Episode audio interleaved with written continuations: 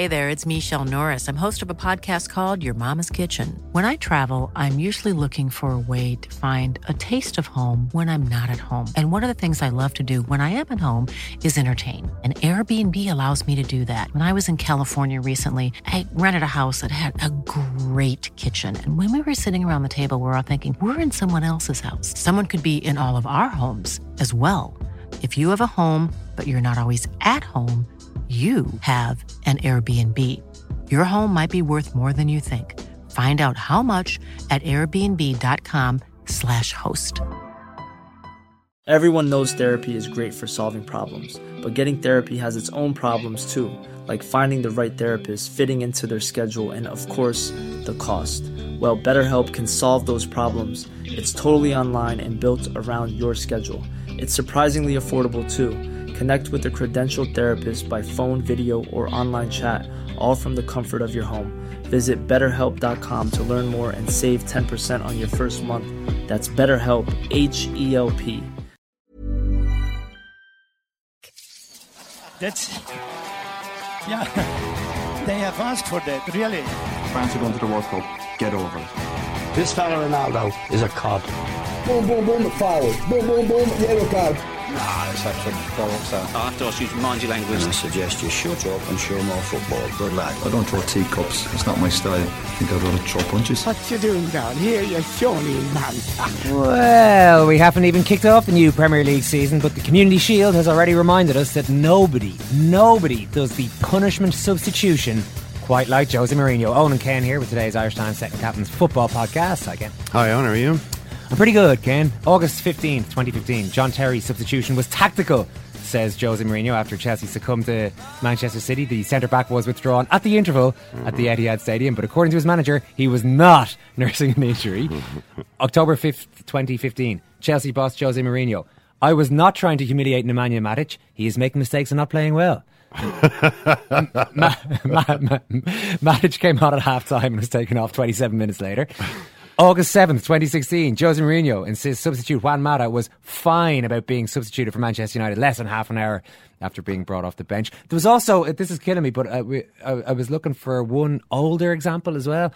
If anyone can remember, I could have sworn in Mourinho's first stint as Chelsea manager. Way Joe back- Cole. Was it Joe Cole? Yeah, he took Joe Cole I was off, googling the wrong bloody player. I thought it was Robin, and then I thought it might have been Duff. Oh, no, it was, it was, it So was he's, Joe he's- Cole. okay. I should have added that in. Consider that added into this introduction to the show. He really does like humiliating players. Yeah, and it is, it is. Uh, you, you, you understand. Jose, Jose Mourinho understands how humiliating it is for a player who's come on as a substitute to be substituted, or you know, for a, a big player like Terry to be taken off at half time after a poor performance uh, by the team in general.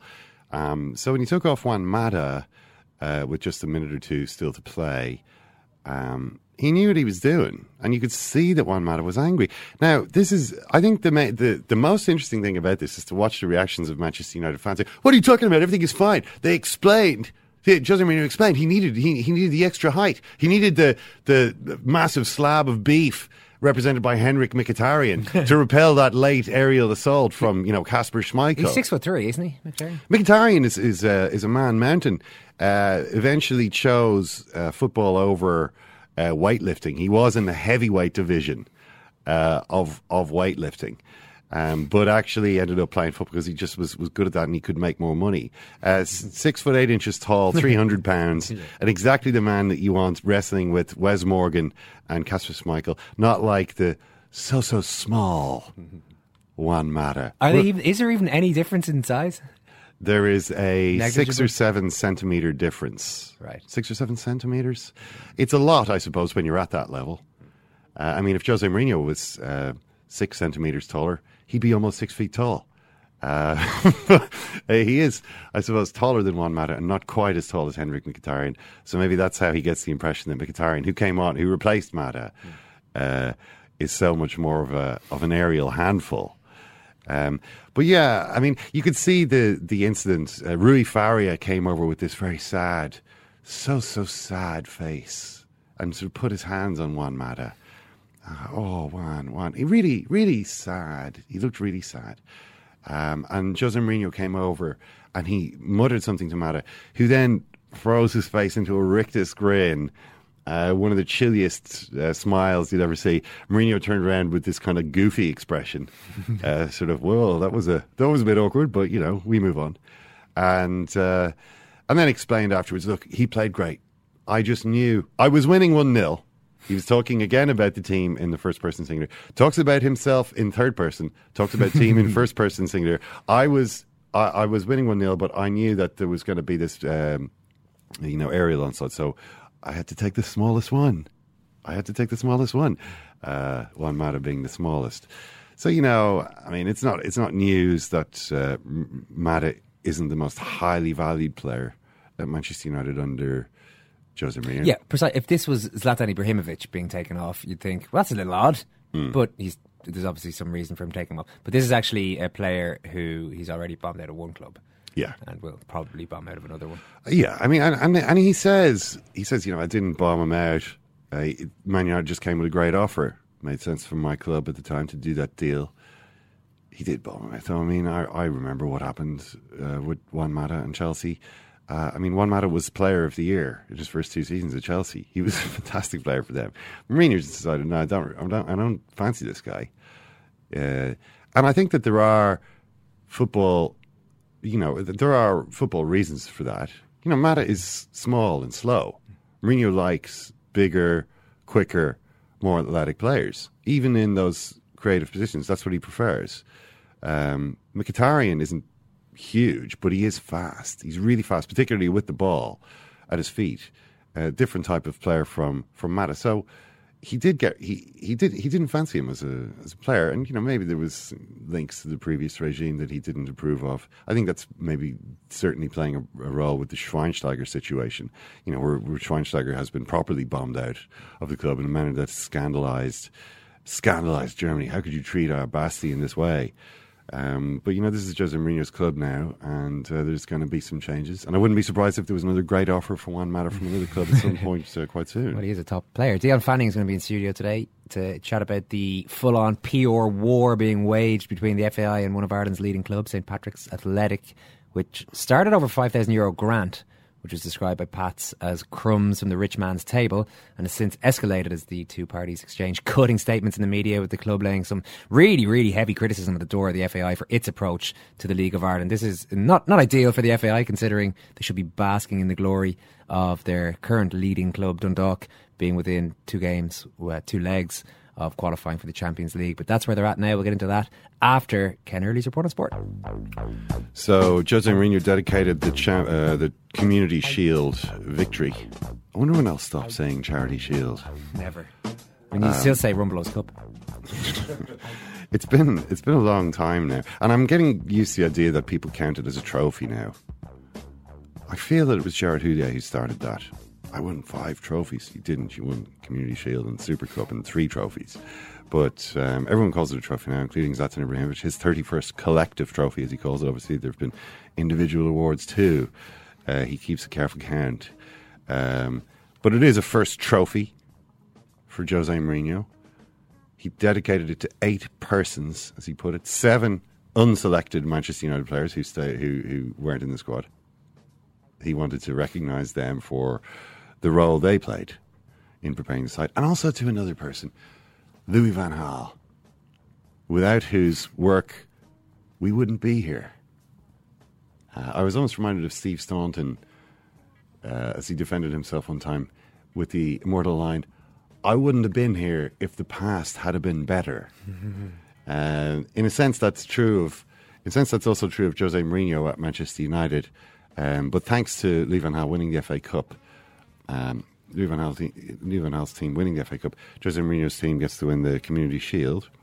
Um, I always with Mourinho though, I'm thinking to myself, this is because Rafael Benitez won the Club World Championship, isn't it? This is because of the Club World Championship that Inter won that you're making this point. You know, Inter obviously wouldn't have won it without a certain yeah. somebody winning the treble beforehand. I, I don't know. I mean, but it it it is a, a point that does does reflect, I suppose, glory on that uh, six year old achievement uh, from Mourinho. But I mean, it was an interesting game to watch. Uh, the champions of last season against a side that uh, is expected to be transformed this season. Uh, and for most of the game wasn't really. Uh, a lot of similarities, I guess, with the Van Gaal team, um, struggling to create chances, moving ball around slowly, vulnerable on the counter. Leicester looked uh, quick on the counter. I mean, Ahmed Musa uh, looks to be a good signing for them uh, in terms of they've now got, I mean, Gray, Vardy, and Musa in the second half.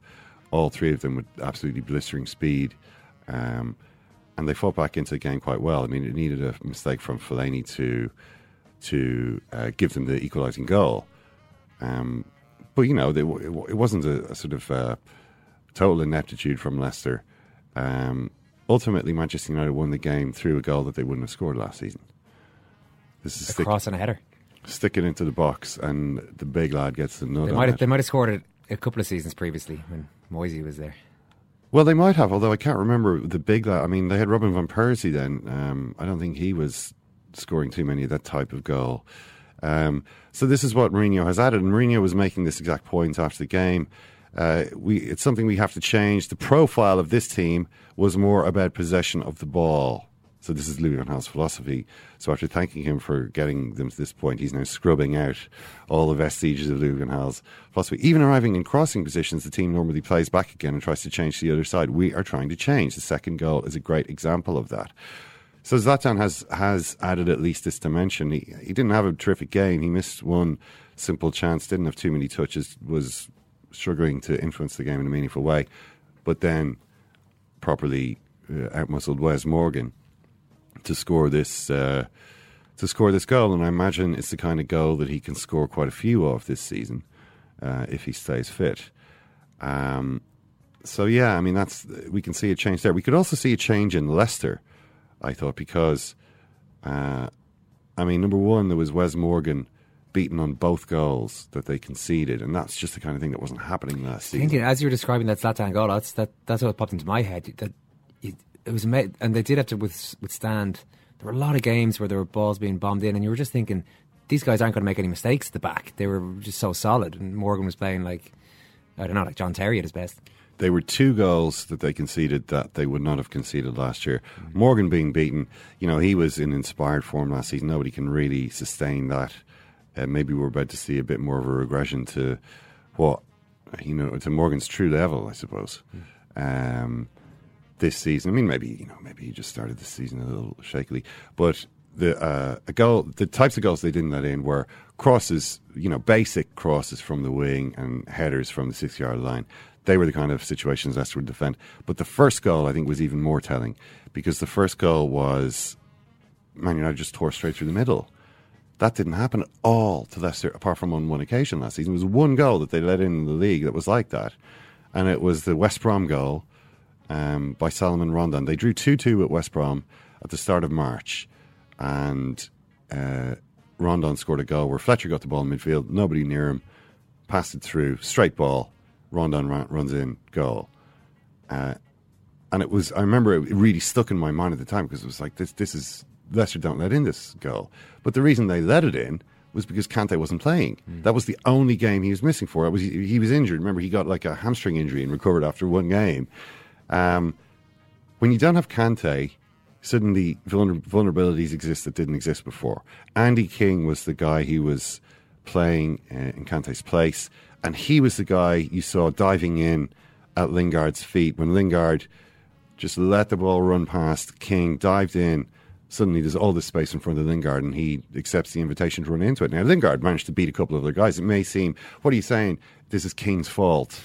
Um, you know, the, he he beats kind of two more, well, one half challenge, and then manages to effectively nutmeg Morgan on the edge of the box and then finish. You know, a lot happens between that and the goal, but no, the the confusion, the the whole situation is created by King's mistake, and Kante never did that, and that's why Leicester, I think, are going to have some problems this season.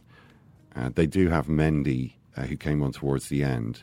They've bought a player who looks similar to Kante, and they're really hoping that he plays a little bit like him as well. Because if they're relying on Andy King, then they're going to concede more of those types of goals than they're than they're used to. Jurgen Klopp made a bit of a statement this weekend. Well, Jurgen Klopp has had a quite an interesting weekend. Um, first of all, Liverpool beat Barcelona 4 0 at Wembley in the International Champions Cup with all the usual caveats, uh, a Barcelona team that I wouldn't say was right at the top of, of where they need to be going into the season. I think maybe they've got a little bit of improvement still to go. Although I would say that it was it was a bit weird looking at Barcelona without Dani Alves in their team. Um, Dani Alves is now at Juventus. Uh, and we're kind of so used to him. He's been it was a decade at Barcelona. So used to seeing him there, um, and to and to see a team suddenly without him, I'm thinking, oh, the the, it's it's they look a lot weaker. Although funny, it was if anything, if you're talking about defensive solidity and conceding four goals, that was never necessarily seen. Perhaps unfairly, it wasn't seen as Alves' forte. And in his earlier days, I think there were you know, there was suggestions that this guy, yeah, he's a bit of a fancy Dan going forward, all right, but does he really have it at the back? I don't know if that was ever fair. It often happens. Any attacking fullback, you tend to assume, well, if they're attacking that much, they mustn't be defending very much. Well, Alves was usually the furthest forward Barcelona player, so he was an unusual type of defender. I mean, if you look at their average positions in, in, in, a given game, it's usually Alves who's furthest forward. Um, he did have a, a great uh, ability to. He, he understood where to play the ball in an attack. He understood, um, uh, you know, where to cross the ball into the penalty area. He was he was a very creative player in, in these ways. But what he also was was a phenomenal athlete who was able to get back and forth. Um, there just aren't many guys like that. Um, you know, whatever about his defensive flaws, and it wasn't as though you know, eh, like sure, Dani Alves could have been like Tony Hibbert and stayed in his own half and concentrated on defending, and you never would have heard of Dani Alves, and he wouldn't have won all these trophy trophies at uh, at Barcelona. I mean, if you play a risky game, you are sometimes going to get caught out. That's the nature of risk. Uh, but I think, generally speaking, it paid off positively for his team you know, vastly, overwhelmingly, he made a positive contribution to his team. He's going to be a tough player for them to replace. Probably could have been a good stopper right back if he wanted to be as well. If he did want to play that Tony Hibbert role, I'd say he could have done it reasonably well. Could have been quite a, quite, a, quite an athletic, uh, pacey player. Could have been, but he was capable of a lot more, and he he ended up bringing a lot more um, to his team and winning a lot more trophies as a result. But you know, um, but as for Liverpool, you can see uh, they've. I mean, they scored four goals, three of them off uh, counterattacks, quick counterattacks, and you can see the uh, effect that having players like Mane and Wijnaldum, uh, you know, added to players like Firmino is going to have in the in the team. I mean, Klopp talked about this a couple of weeks ago in terms of we need to have players who to whom it's natural that they arrive into the box, and this is what his type of football is really all about. I thought this was quite an interesting contrast actually with uh, what Mourinho was saying about Zlatan. Mourinho was saying um, that once we become more dominant and we're playing closer to goal, that's when Zlatan is going to. You'll see Zlatan score a lot of goals. He says Zlatan isn't a fast player, you know, who can uh, to, to, play 50 metres away from the box, like where Vardy can be dangerous. So basically, he's not dangerous if he's that far away from goal, but if he's in the box, he will be dangerous. Um, so that's kind of it's a different sort of idea. I mean, I was thinking back. Zlatan obviously is a player who Zlatan after this game was saying, "This is the biggest club I've ever played for. Only Milan comes close." And you think, well, there's Juventus and Barcelona, but he he kind of left both of those clubs on bad terms, so he doesn't think they're that big. Um, but at, Bar- at Barcelona, obviously, he had the big problem with Guardiola. Guardiola's thing about players in the box is anyone can arrive in the box. You know, even Dani Alves, more times than anyone in the, you know, my right back, I don't care if it's the right back. Anyone can arrive in the box, but no one can stand in the box. Nobody is allowed to do that. Um, that's what Zlatan wants to do. Um, but that's not what, uh, that's evidently not what uh, Man City will be doing this season. And by the looks of it, it's not what Liverpool will be doing either. I mean, once again, it was um, Roberto Firmino was a, was a centre forward. And Firmino is not a centre forward at all. Playing without a striker, they're just playing with a lot of guys who can get from the halfway line into the box in, in you know a couple of seconds. Um, this is what the uh, this is what the style of play is going to be. As to how long they can sustain that type of intense play, um, they're already getting injuries. They went and played a game in Mainz the next day and lost 4 0 using many of the same players who had played no, nobody played 90 minutes, but loads of the guys who'd been on the field in, at Wembley were then playing against Mainz the next day, losing 4 0. and Grujic, the midfielder who scored the fourth goal against Barcelona, got injured. So it's it's like, oh, well, well what do you? How can you possibly think that that's a good idea? But wasn't this going to be the season, the the season where Klopp had a full preseason with his team, and therefore will be able to get their fitness levels up to the point required of his pretty high physical standards. Oh yeah, well that's that's they've been doing you know triple sessions and all that sort of stuff. Uh, everyone's supposedly uh, very fit, but if the players are tired, then they're going to get injured. It doesn't really matter how fit they are, and that's just the way that it, that it works. Um, so uh, it's strange. It's a strange sort of situation. I, I have no idea why they ultimately. I mean, the Mainz uh, friendly was, I think, to do with the transfer of Loris Karius, the goalkeeper who's now injured, injured with a broken hand. Um, but part of his transfer from Mainz to Liverpool, that they, that's the reason they were doing that. And then this Barcelona game, the Champions Cup. So obviously they had a bit of a fixture problem, and they agreed to do both. I don't know why they didn't just play a couple more youth team players. Um, but the other thing that happened was um, Klopp in the press conference after the Barcelona game refusing to speak to the Sun. Uh, there was a question from a Sun reporter. Klopp just cut him off and said, "I don't talk to the Sun anymore."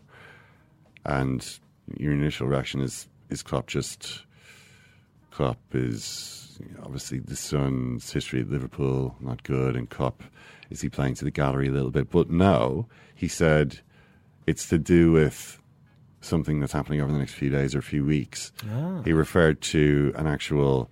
It sounded as though it was a story. Now, uh, you know, nobody nobody actually really knows what this is, but you can see a few different stories. There was, for instance, a story about Dejan Lovren's personal life. Um, he's had some issues in his marriage uh, over the weekend. Was this it? Was there another type, such type of story involving another player, or maybe involving Klopp himself? Who really knows? But one way or the other, he says he's not going to talk to them anymore.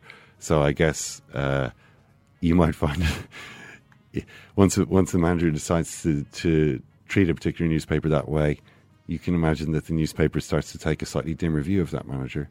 Um, so if you are a Jurgen Klopp fan, the Sun maybe not the newspaper uh, to be following his career over the over the next few months because you might be reading things that annoy you. That's Rob wrap Ken Early's report on sport.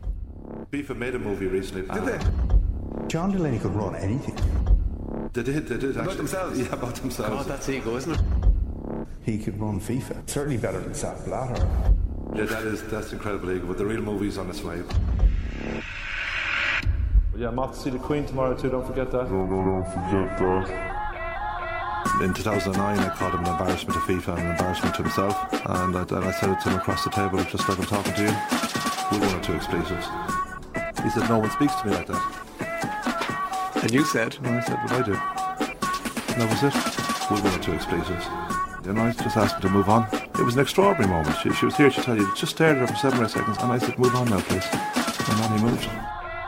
When I went in and told him how I felt about him, and there was some expletive used, we came to an agreement. It's a very good agreement for FAI, and you've used the figure there. Well done to you.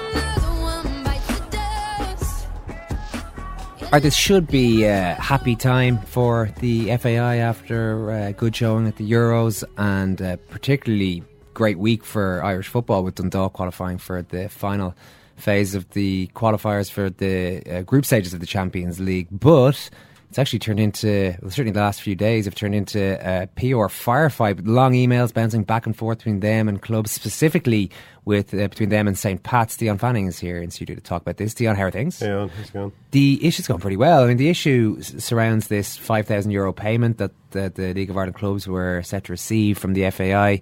Derry City initially, and then St. Pat's followed suit by uh, politely turning down the €5,000 Euro. They seem to. Um, think it was uh, it was a, a, lot less than they should be getting, and there were other questions atta- attached to that. But maybe first of all, tell us what what was the five grand all about? What were the clubs supposed to be doing with that? This was part of, uh, as as the FAI put it, it's um, you know to, help each club develop a strategic business plan. Uh, this is this is a, this is a starting point. You won't get anywhere without having a strategic business plan, and this was agreed that this would be what they've called the first step. Uh, now, whether that got lost or whether there is skepticism about how many more steps there's going to be. There are going to be now. I, I talked to Fran Gavin yesterday, and of the FAI of, of the uh, FAI, the director of competitions, mm. and uh, he said there will be further steps, but you know, there's no suggestion of that we're going to ring fence a certain amount of money for these further steps. You can't t- say how much money will be required after this. So I think uh, when it came out that this was, uh, you know, five grand per club, uh, twenty quid a week or whatever, it, you know, whatever it works out as, um, it was seen as uh, a further sign of dismissive attitude within the FAI towards towards the League of Ireland. But the FAI reject that. They think that, you know we we're we're, we're, uh, we're, very, we're committed to building the league and all this. And I think in the context of what Dundalk have achieved, I think there is a sense that you know people could there could be so much more, uh, so much more is possible for the League of Ireland if the people who have a duty to support it supported it. Now, you know, I'm not. Uh, you know, in my def- I'm not a League of Ireland person. You know, I've been in, I've been in England for 20 years, so that's my only defence. But I'm not a League of Ireland person. League of Ireland people tend, some the more militants tend to think everyone should be has a duty to support them. Mm. The only people who really have a duty to support them are the FAI. Everybody else is making choices, and it's up to the league to kind of make them the choice of football fans. Uh, for and, and whatever reason, and for whatever reason that's not happening, but the FAI do have a duty in that context, this money was seen as a, as a sort of uh, dismissive attitude, dismissive uh, sum. That, and then Derry and Pats came out and rejected. And Pats, in very forceful terms, not once but twice, have issued very strong statements, which I think are much more significant ultimately than just uh, just rejecting this money. I think there's a there's a there's a there's a, there's a huge significance in what St. Pat's have done. I think uh, if anyone knows uh, how St. Pat's are run, who who who owns St. Patrick's Athletic, you know, uh, they'll they'll they'll think right. This is this is this is you know a club run by owned by Garrett Kelleher, who was one of the people the FAI thanked when they got a, a debt write down. And if for for for you know St. Pat's. I, I, really doubt they would have issued two statements of this severity without, you know, uh, you know, without the okay of the owner. Mm. So that, that that is a significant development. And uh, I think there's, that, that's, that's something which suggests that the frustration that League of Ireland people feel. Uh, they're, they're kind of not going to not going to take it anymore. Well, let's have a look at this second statement that St. Pat's put out. So, so essentially, the, the timeline is Derry said we, we don't want your five grand. You know, it's ridiculous. St. Pat's put out a similar statement. Then there was a long email from the FAI, which was sent out to the media, uh, like a statement that was sent out, a long email well, it's um, quite funny because the FAI are saying, you know, we have processes. One of the things I asked Fran Gavin about yesterday was finding F- finding clubs for uh, bringing the game into disrepute, mm. which can also include, like, you know, speaking ill of the FAI. Uh, yeah. And now they have entered into a very public uh, slanging match. Yeah. You know, to use the cliche. With, so do you, yeah, do you want to go into just into what the response was? Well, well, well. The, sorry, the, FAI, the FAI's statement that was um, that was on uh, on Saturday. Do you want do you want to hear the the gist of that? Just the gist, yeah. The gist is the gist of that was essentially that after, this is after Pats had refused the uh, FAI expresses extreme disappointment with St Patrick's Athletic statement. That's that's the title of the email. Um, blah blah. We're you know we're very disappointed. Um, the decision by the club to refuse the payment, which will help to roadmap a financially strategic and deep rooted community structure, is all the more astonishing, given that St Patrick's Athletic were one of the clubs who agreed to the process in the first place. So they make the point that, uh, you know, there was a meeting. Uh, Frank Kinsella of St. Pat's was one of the three club representatives, along with Barrister Michael Cush, who represented the Premier Clubs Association, PCA, uh, who represent all the league clubs, at a meeting with the FAI in Clonmel on August 27th. Uh, at that meeting, it was agreed a 100,000 grant programme for strategic business planning be put in place for all league clubs, blah, blah, blah. So essentially, uh, they say at no point during this meeting did Frank Kinsella, as a representative of the PCA or St Patrick's Athletic, voice his disapproval to the plan, and was in fact enthusiastic about the process. Mm-hmm. So they're kind of saying this is this is hypocritical. You know why you didn't? There wasn't a peep out of you when we were talking about it in the meeting. Now suddenly. Um, this is a big. Uh, now suddenly, this is a big problem. The association believes St Patrick's Athletic statement is extremely divisive and utterly dismissive towards smaller clubs. Um, So there you go. Uh, Fran Gavin also said it was extremely confusing. It's extraordinary given the club's representative was one of the architects in agreeing the funding initiative in the first place. At no point did Frank Kinsella speak on behalf of himself or his club to voice concerns. This is extremely confusing and quite frustrating, etc., etc. Um, so only a couple of hours later, there was a statement from St. Pat's, another quite long statement, uh, and this makes a couple of interesting points. I'll go to the last paragraph of it first because this is this is kind of um, a little swipe they're having at the FAI. Basically, they, they're saying this FAI statement said, "Oh, it's ironic, or it's rather, it's it's ex- extraordinary that uh, a representative from our club, our general manager, uh, would be at this meeting and not say anything, and then then change his tune. Apparently, you know, you agreed to it in the meeting, you didn't say, any, you didn't point to any concerns, and now suddenly your club puts out a statement saying this isn't good enough.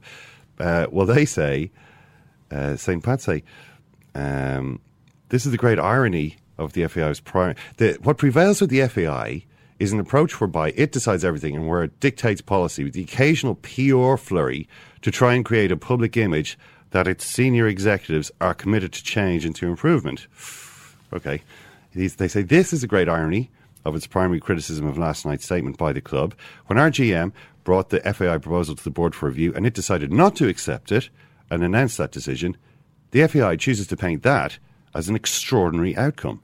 The GM behaved absolutely appropriately. And if the FAI considers a process where an executive brings proposals to his board for discussion and decision as extraordinary, then that is a reflection on the way in which the FAI conducts its business, not on St. Patrick's Athletic. So they're basically saying, of course he brought it to us and we talked about it and we decided it wasn't for us. We're not a dictatorship, unlike maybe some other institutions. And this seems to be what St. Uh, St. Pat's are, are, going for. But it's not. That's not the only thing in this statement. There's also, um, well, I, I, think maybe the the what their big grievance is is they don't know how much money the FAI has. There's no transparency about the FAI finances. So they're saying that they want. Uh, okay, essentially, the board of St. Pat's agreed to continue to engage with the PTA. Um, based around further clarity in areas such as transparency on revenue received by the FAI on behalf of the league from UEFA, FIFA, sponsorship, government, municipalities, etc. The rationale deployed in deciding policy and TV coverage, match selection, timings, revenue, etc. A breakdown of the annual running costs of the league and the basis for the league affiliation fees, further clarity on income streams used by the FAI to support running the league, major sponsorship sums, cup gates, etc., and also fines. They're not too happy about the issue of fines, which uh, agreed to look at the participation agreement issues and the level of fines and the use of those fines. So, all of these things to do with financial transparency. How much money is actually involved here? Where is where is the money? How much of it is there? And you know what's going on? Why why why don't the clubs know more about this? It is incredible. I mean, that's a huge thing for one of the leading clubs in the country to have a pop like this at its association um, and, and, as you say, I don't know if it's a spirit of rebe- rebelliousness or what it is, but they've fairly laid it on thick there. Yeah, no, and uh, like I think one of the leading clubs, but I, I uh, as again to go back, I think the context won't have been lost on anybody, uh, you know, who owns that club, and uh, you know the, the, FAI might feel that that that this is more significant, or, or this, this, is this is a significant player. Somebody, as I said, was involved in helping them get a, a debt write off, uh, was thanked for for that was happy to play his part, talked at that stage about his great respect for, for John Delaney, um, is now you say that that club is now issuing a statement saying that the way the FAI do business isn't the way this is you know this isn't the way they do business. This isn't the way they think business should be done, uh, and that is the significant thing. And if you ask, and like the, the talk about about you, I asked Fran Gavin yesterday, is John Delaney's salary a factor in the discontent? Is this fact, you know, is this massive salary uh, that John Delaney gets something that is going to, and he's, and you know, again, so I can't comment on mm. anything anybody gets, but clearly it is a factor.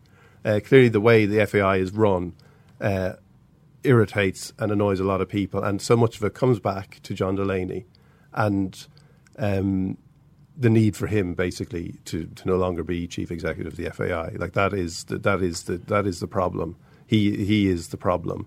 He is the person who was, you know, in all all the recent, uh, you know, going back to the, the, the, the money from FIFA, various things like that. You know, he is he is he is the guy who you say, right, what what, what what's what's what's that, what, what's that all about?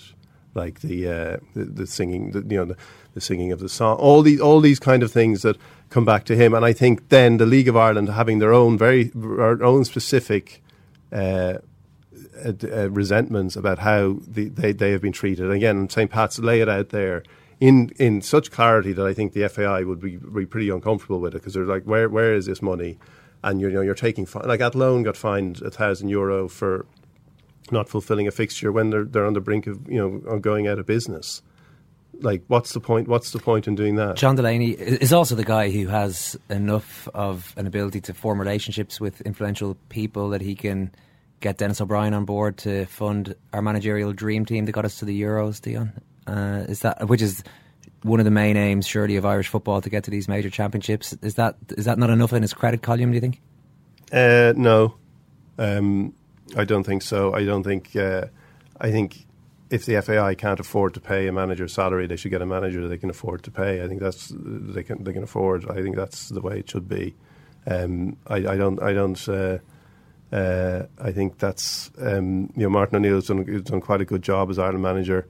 Um, but who's to say you wouldn't get a man? You know, this goes back to our conversation a few weeks ago about international football and international management. I I think. Uh, you would like that, you know, maybe they could produce managers of their own in the future. Maybe the League of Ireland, maybe Stephen Kenny could be an Ireland manager. Uh, like it doesn't have to be um, some guy who's paying, you know, who, who, you know, without without the contribution of Dennis O'Brien, the FAI couldn't afford to get. Like I, I don't, I don't know, and I don't know how that how that works for the development of Irish football. Like maybe we'll see we'll see some great dividends from our reasonably okay European Championships, which were just okay, really.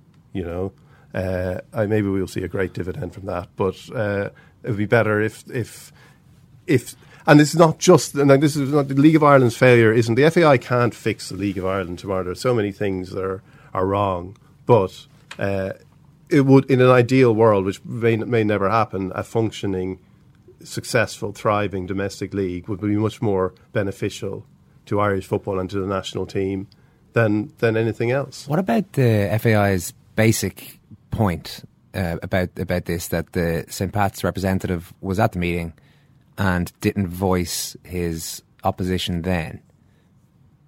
Well, is, that I mean, St. Pat's have answered that in, in terms of I, I, is that a satisfactory enough answer from St. Pat's? Well, there's there's there's should, should you not be in those meetings fighting your f- fighting your corner and voicing your concerns? Well, I, don't, I don't know what happened at this meeting or how it how it arose or how much uh, foreknowledge there was of what was going to come up. I don't know that, um, but it does. I mean, St. Pat's uh, response to that point seems reasonable to me.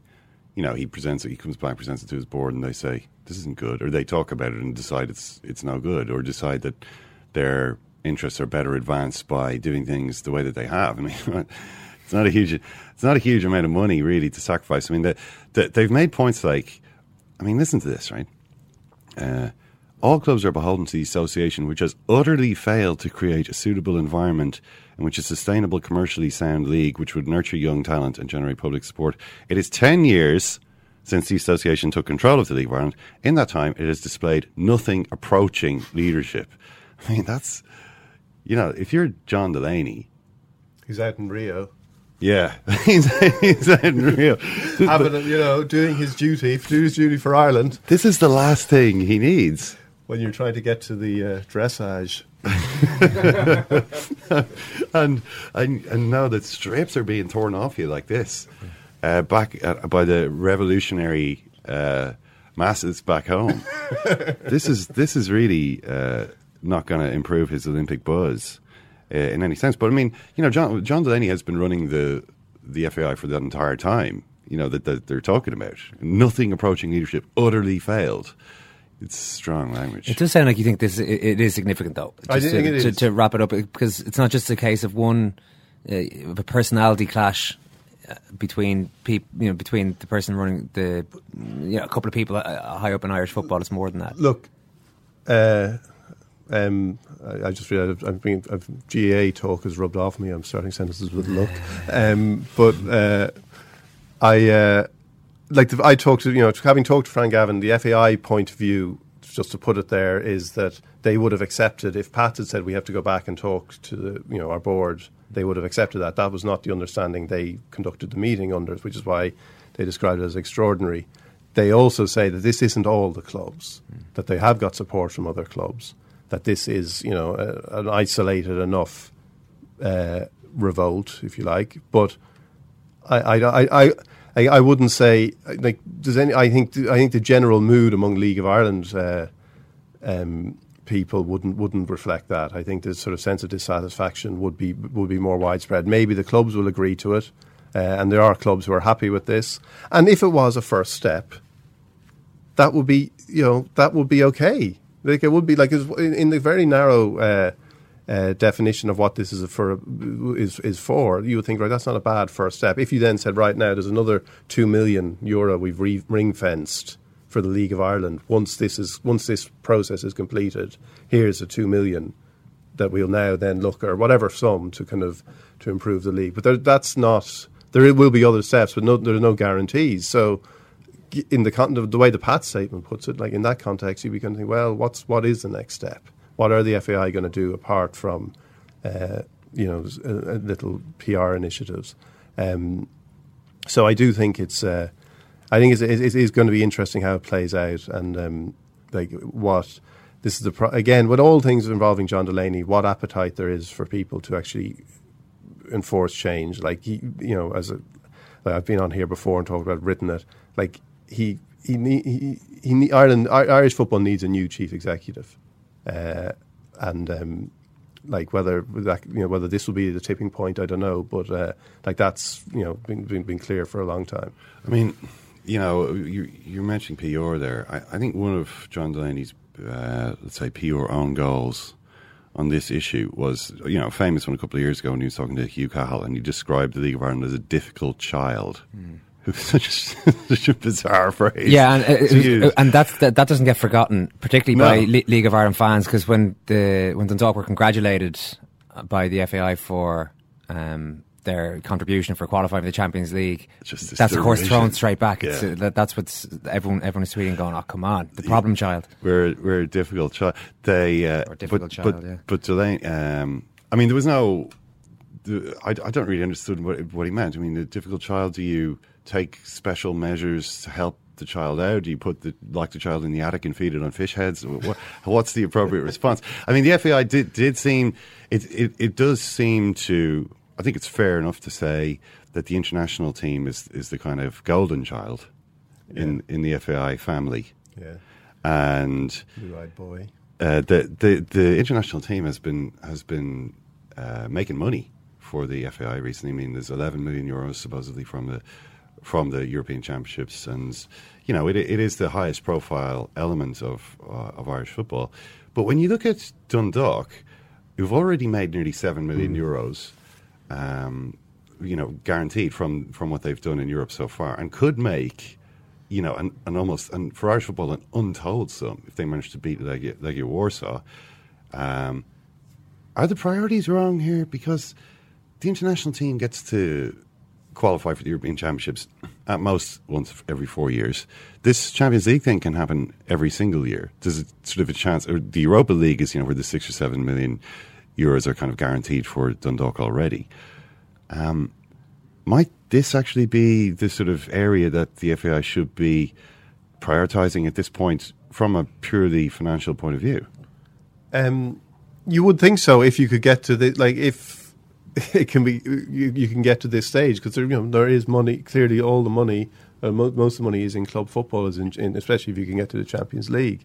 Um, and uh, it's it's probably but again it's a harder thing to do because there are lots of uh, you know and I understand the frustrations of League of Ireland people. I understand that when something like this happens they think well why aren't you talking about this all the t- time? And we enjoyed League of Ireland and uh, I, I personally think it's a wrong the, when it strays into that kind of resentful stuff. It's a wrong way to kind of get people to go to it. Like you know, people saying, "Oh, you know, you're going to be there now," and, and for for this game, where were you in? Uh, yes. Like that's that's that's life. You know, people make people. Uh, um, people make choices. Like I always think, you, you can't kind of uninvent television. You know, like which is sometimes when you when you hear people talking, you kind of think that would be like let's put a lock on television. Uh, but it would be in an ideal world if the FAI did more. If there was a way of getting clubs close to this point every year, and you know into the Europa. If you could get clubs every, if clubs could hope to get into Europa League group stages every year, That's- or every second year, or every so often, yeah. it would be an enormous thing, and it would surely have. Uh, a benefit, you know, t- towards the the attractiveness of the league, getting people to go to the league, which is the only thing ultimately, um, which is going to really make a change, is if people if people go to it in, in some kind of numbers that it, it uh, that it improves the quality, and then you get you know, and, and everything flows from that. So um, the money would, would make it would make a massive difference. I don't know. Uh, I don't know why the FAI uh, like the clubs are, you know, there's many different clubs and many different agendas. They would say, but I don't know why they don't don't see that as the uh, the money spinning or the, money, the, place where they can go and get revenue. You know, wh- whether they feel what the what the clubs will do with the money is something that they don't have uh, enough power over. I don't know, but um, uh, it would clearly be a, a benefit to the clubs in the League of Ireland and the FAI ultimately if they could can achieve something like Dundalk have this year every year. Yeah, absolutely. Dion Fanning, Sports Show. Thanks so much. Cheers, lads.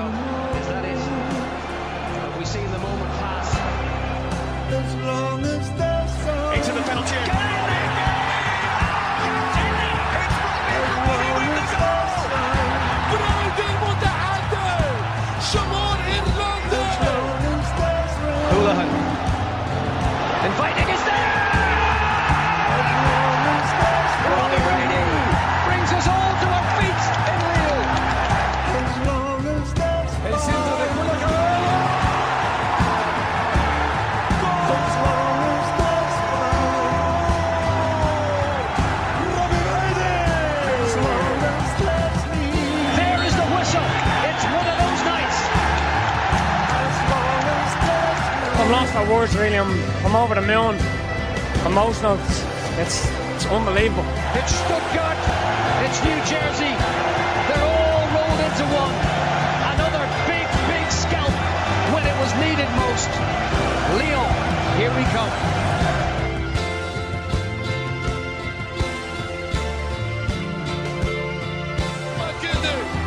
كده يا عادل اليمن امكانيه اولى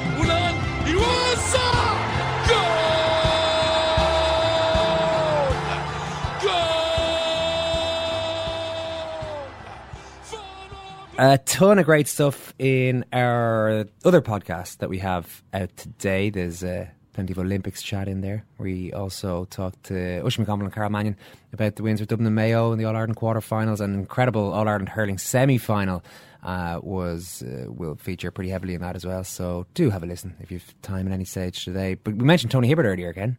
You wanted to bring him back up. Poor Tony Hibbert. It's a sad, sad, sad story on. Go on.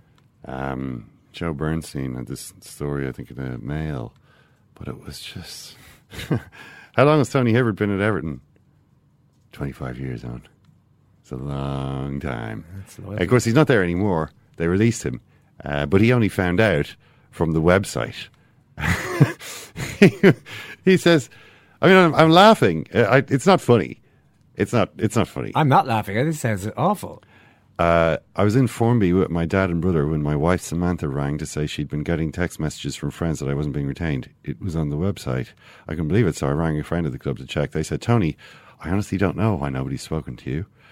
I contacted Leon, that's Leon Osman. He was in exactly the same boat. He was also released and found out from the website after 16 years.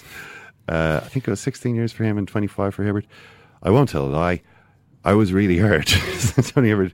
I mean, this is incredible. This is a this is a story. Any any uh, fan who ever complains about a player not showing loyalty needs to remember this story. This is where loyalty ultimately gets you. Good, faithful, and loyal servant Tony Hibbert. Oh, he's all used up. He's a useless husk now. Discard him, uh, and don't even bother to tell him uh, that he is being sacked. Listen to this heartrending account of Tony Hibbert's loyalty. He says.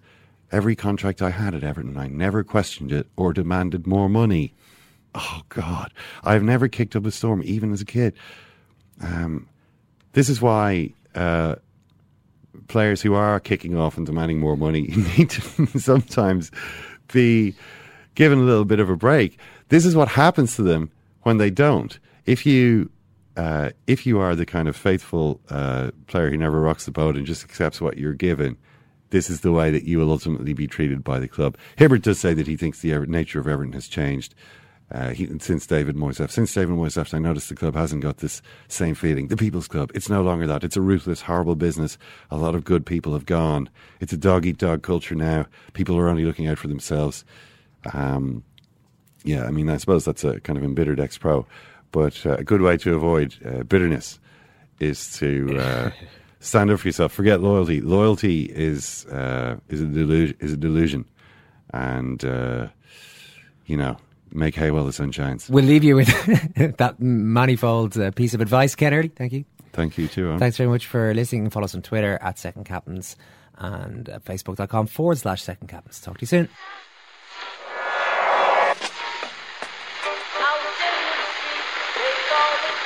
Is that? That's the second time it's gone off. They never go home. They never go home. They never go home. Those those Mom deserves the best, and there's no better place to shop for Mother's Day than Whole Foods Market. They're your destination for unbeatable savings, from premium gifts to show-stopping flowers and irresistible desserts. Start by saving 33% with Prime on all body care and candles. Then get a 15-stem bunch of tulips for just $9.99 each with Prime. Round out Mom's menu with festive rosé, irresistible berry chantilly cake, and more special treats. Come celebrate Mother's Day at Whole Foods Market.